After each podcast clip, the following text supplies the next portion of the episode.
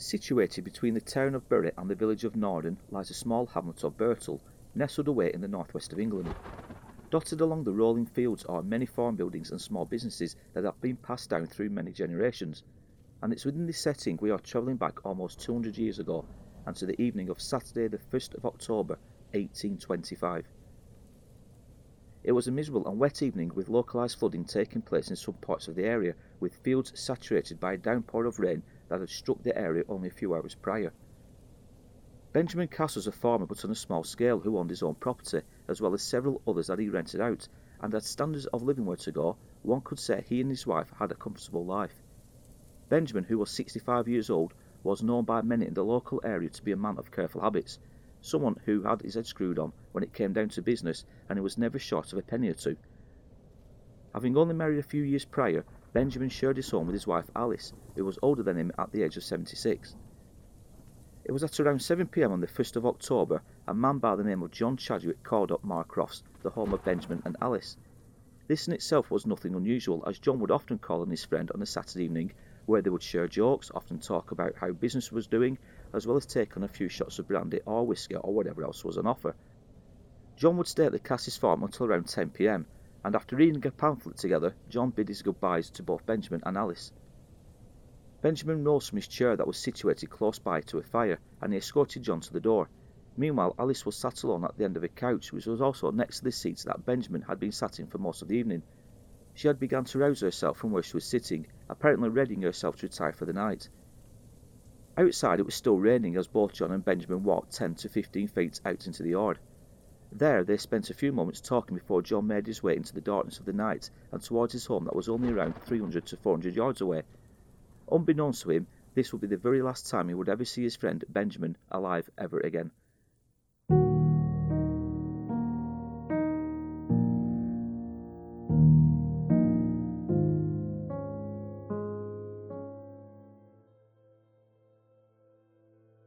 The following morning, and just after 6 a.m., Joseph Cass called in on his brother Benjamin so they could both partake in their usual routine of going for a walk in the fields that both of them owned.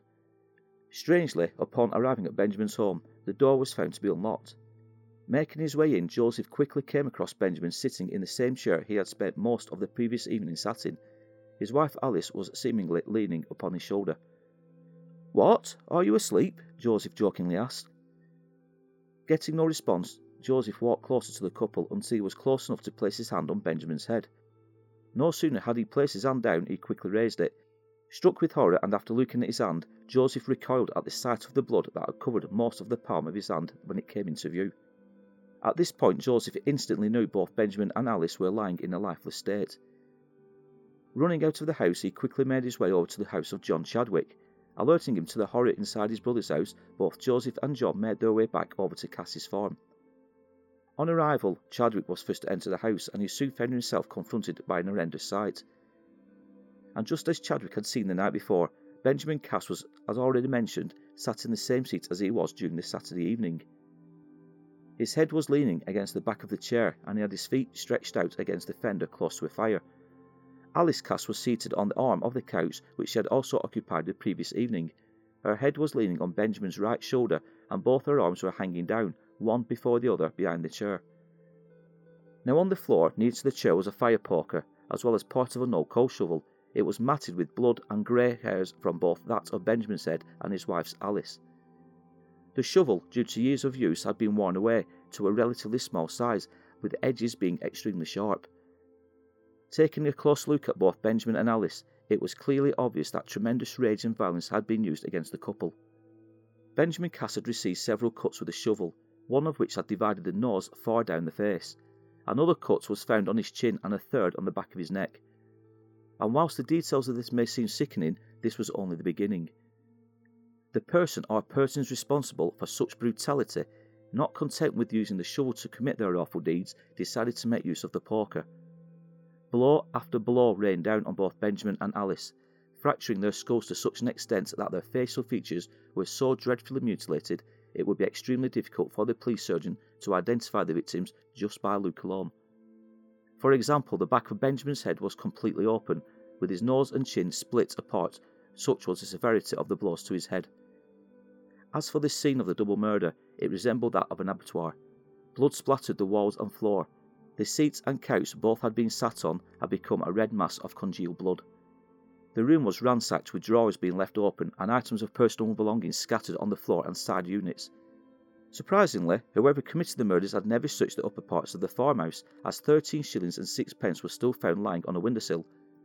Also, the victims' bodies didn't seem to have been searched, as both had small sums of money still in their pockets, which would later be found by a local constable who was alerted to the crime not too long after both Joseph Cass and John Chadwick had found them lying dead.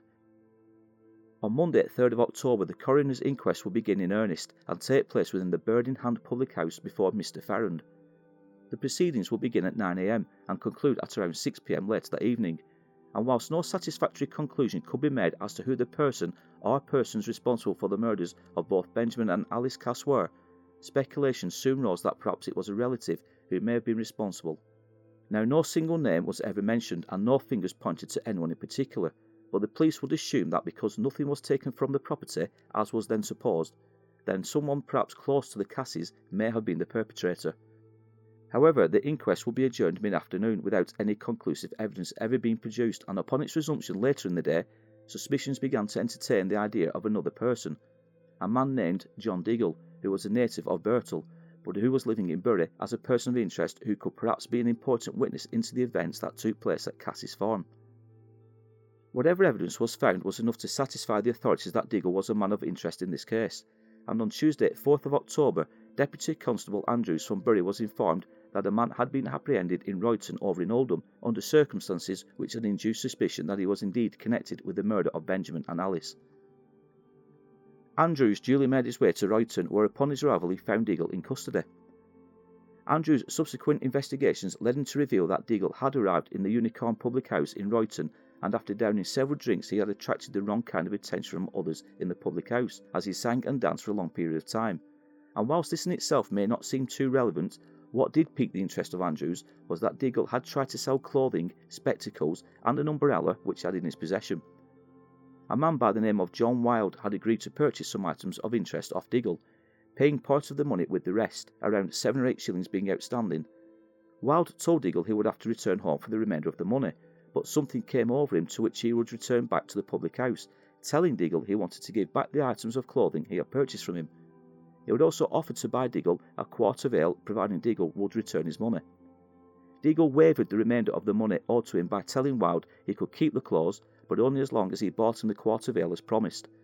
Throughout that evening, they were both spent time drinking together until Wild left. Returning home, Wild first called upon Elizabeth Mellor, a friend, and told her of the bargain he had made with Diggle, he would also leave the clothes he had purchased from Diggle with her. News had quickly spread regarding the murders that had taken place over in nearby Birtle, and word soon reached Elizabeth.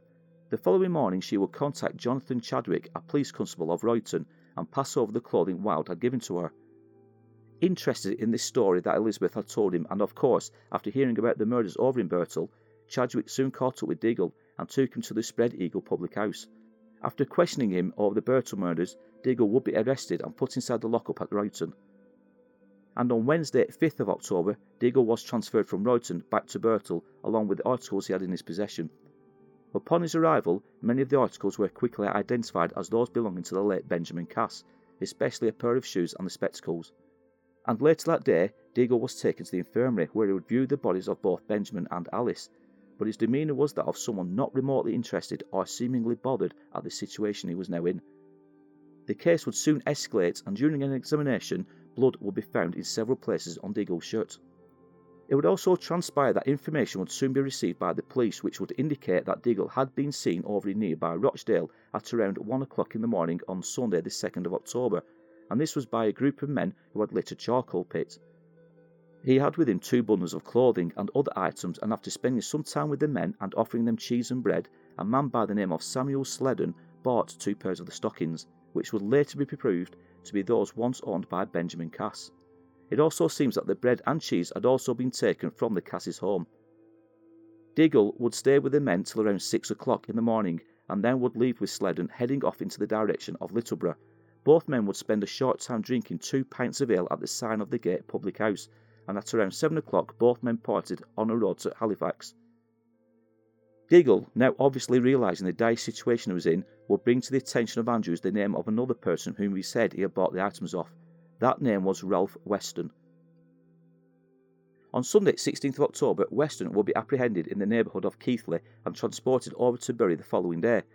When questioned about the events that took place on Saturday, 1st of October, he immediately proved he had an alibi on the night in question. Despite Diggle's protestations that it was Weston who had gone into the Cass's home on the night of the murders and brought out the clothing that was found in Diggle's possession, Weston was soon acquitted of any wrongdoing. Weston would tell the police that he was with Diggle on the Thursday, Friday, and until 3 in the afternoon on the Saturday when the murders took place. He left Diggle and made his way over to Burnley, where he applied for work with a friend he had known for a while by the name of Steen Smith.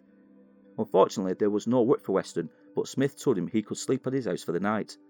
The following morning, on Sunday, 2nd of October, Weston made his way over to Todmorden, where he remained all day and slept in a barn later that night.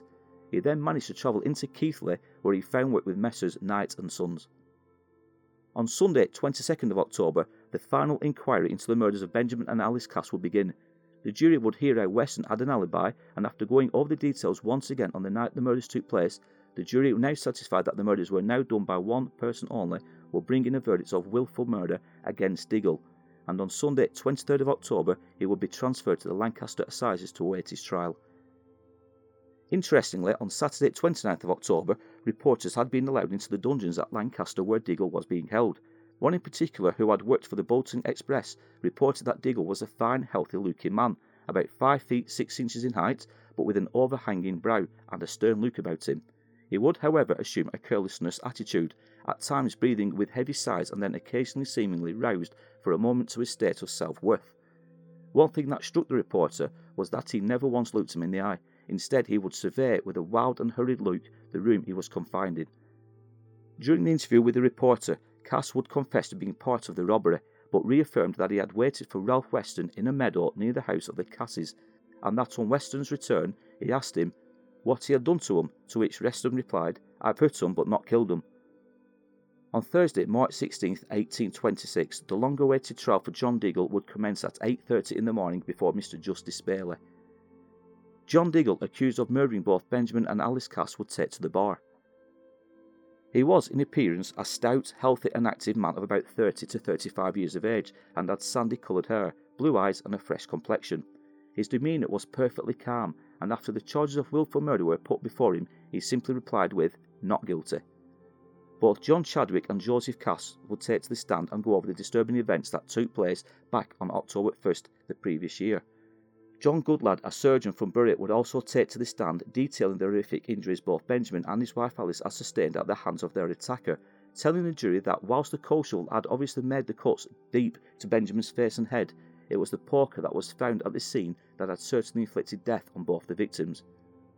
A new witness came forward by the name of Richard Brierly, who told the court that on the 1st of October he had seen Diggle on the road from Bury to Haslingden at around 3.30pm in the afternoon, heading in the direction of Bury. Diggle was with Ralph Weston. He would also tell the court that the next time he had seen Diggle was at the coroner's inquest at the Bird in Hand. John Quick, who had known Diggle for two to three years by sight only, would also tell the court that he had seen him on the 1st of October, between 4 and 5 o'clock in the afternoon and about two miles from the Cass's farmhouse. He did not have anything in his hands and he was alone heading into the direction of Bury. Evidence was produced of Diggle having disposed of clothes and shoes belonging to Benjamin Cass to two different parties, and the articles sold by him being identified by neighbours of Benjamin. William Cass, nephew of Benjamin and a shoemaker who had made the shoes, would prove the identity of them, and so would a tailor who made the clothes, as being the property of Benjamin Cass. Joseph Coates, an inmate at the lockup at the same time Diggle was apprehended, would tell the court of a discussion that he had with Diggle during their short time together. Diggle told Coates that both he and Ralph Weston were in company and Weston said he was going to go to old Cass's and would have something or he would kill somebody. Diggle said to Coates, I waited for him at the old West Meadow. When he came back, I asked him if he had killed them. He said no, but he had hurt them, and said, As you are going on tramp, take these clothes, you may make something of them, for if I am catched with them about Bury, they would take me up. Diggle went on. We then went by Jericho to Littlewood Cross. We then bid each other good night and parted. It was about twelve o'clock. He said he would apply to a factory for work, and I came to another fire on the other side of Rochdale. Another important witness was John Watmore, a spinner from Rochdale, who would also tell the court that when he was in the lockup on the 24th of October, Ralph Weston was brought in. He overheard a conversation between Diggle and Weston. He remembered Diggle saying to Weston, What are you getting here? Weston replied, Jack, did you not say that I gave you the clothes in the middle of the meadow? Yes, I'll stand to it, replied Diggle. You know very well you are telling lies. I was at Burnley that night. Mr. Justice Bailey, having listened to all the evidence submitted to the court, summed it all up in some considerable length, and the jury, after retiring for around three quarters of an hour, returned with a verdict of guilty. The judge, after a long address to Diggle, would pronounce on him the sentence of death. Diggle remained stern, never once balking at the penalty imposed upon him. He maintained the same attitude throughout the trial, gazing upon the bench, and he left the bar with the greatest of apathy. But his demeanour would soon change. As Diggle was taken to his cell, he immediately burst into tears. All the sturdy and unshaken firmness which he had manifested throughout his trial soon gave way to weeping, and he would keep reaffirming his innocence to those around him. And yet, when Reverend Joseph Rowley, chaplain of the prison, paid him a visit shortly after being sentenced, Diggle would seemingly admit to being at Cass's home on the night of the murder, and it was he, and he alone, who committed the murders. Although he acknowledged that the bloody deed was committed by himself alone, he maintained that the subject of the robbery was first suggested to him by Ralph Weston. He would tell the Reverend that he had waited for some considerable time at a small bridge near to Ashworth before he went to Cass's house. He would also say to the Reverend that he was under the influence of drink, and that ever since the murders took place he had been plagued with remorse. On Sunday, 19th March, Diggle attended the chapel, along with two other prisoners set for execution, James Simpson and Thomas Martin. He appeared to be composed and firm, just like he was during his trial. That evening he slept composedly throughout, and at around 11am on Monday, 20th March, the final rites were administered to him, and he would be pinioned ready for his execution.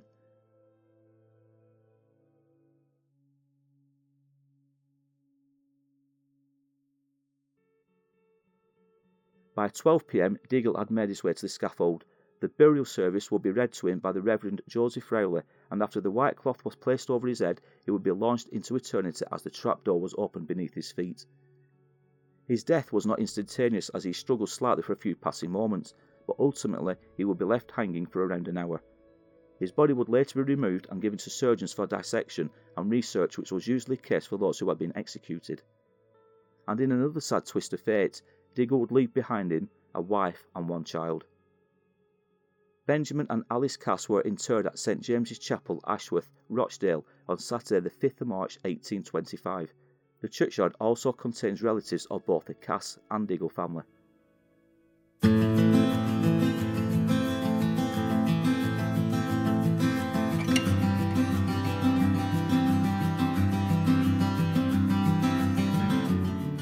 So thank you very much for listening. I hope you enjoyed this story, and if you want more, please show some support and comment down below.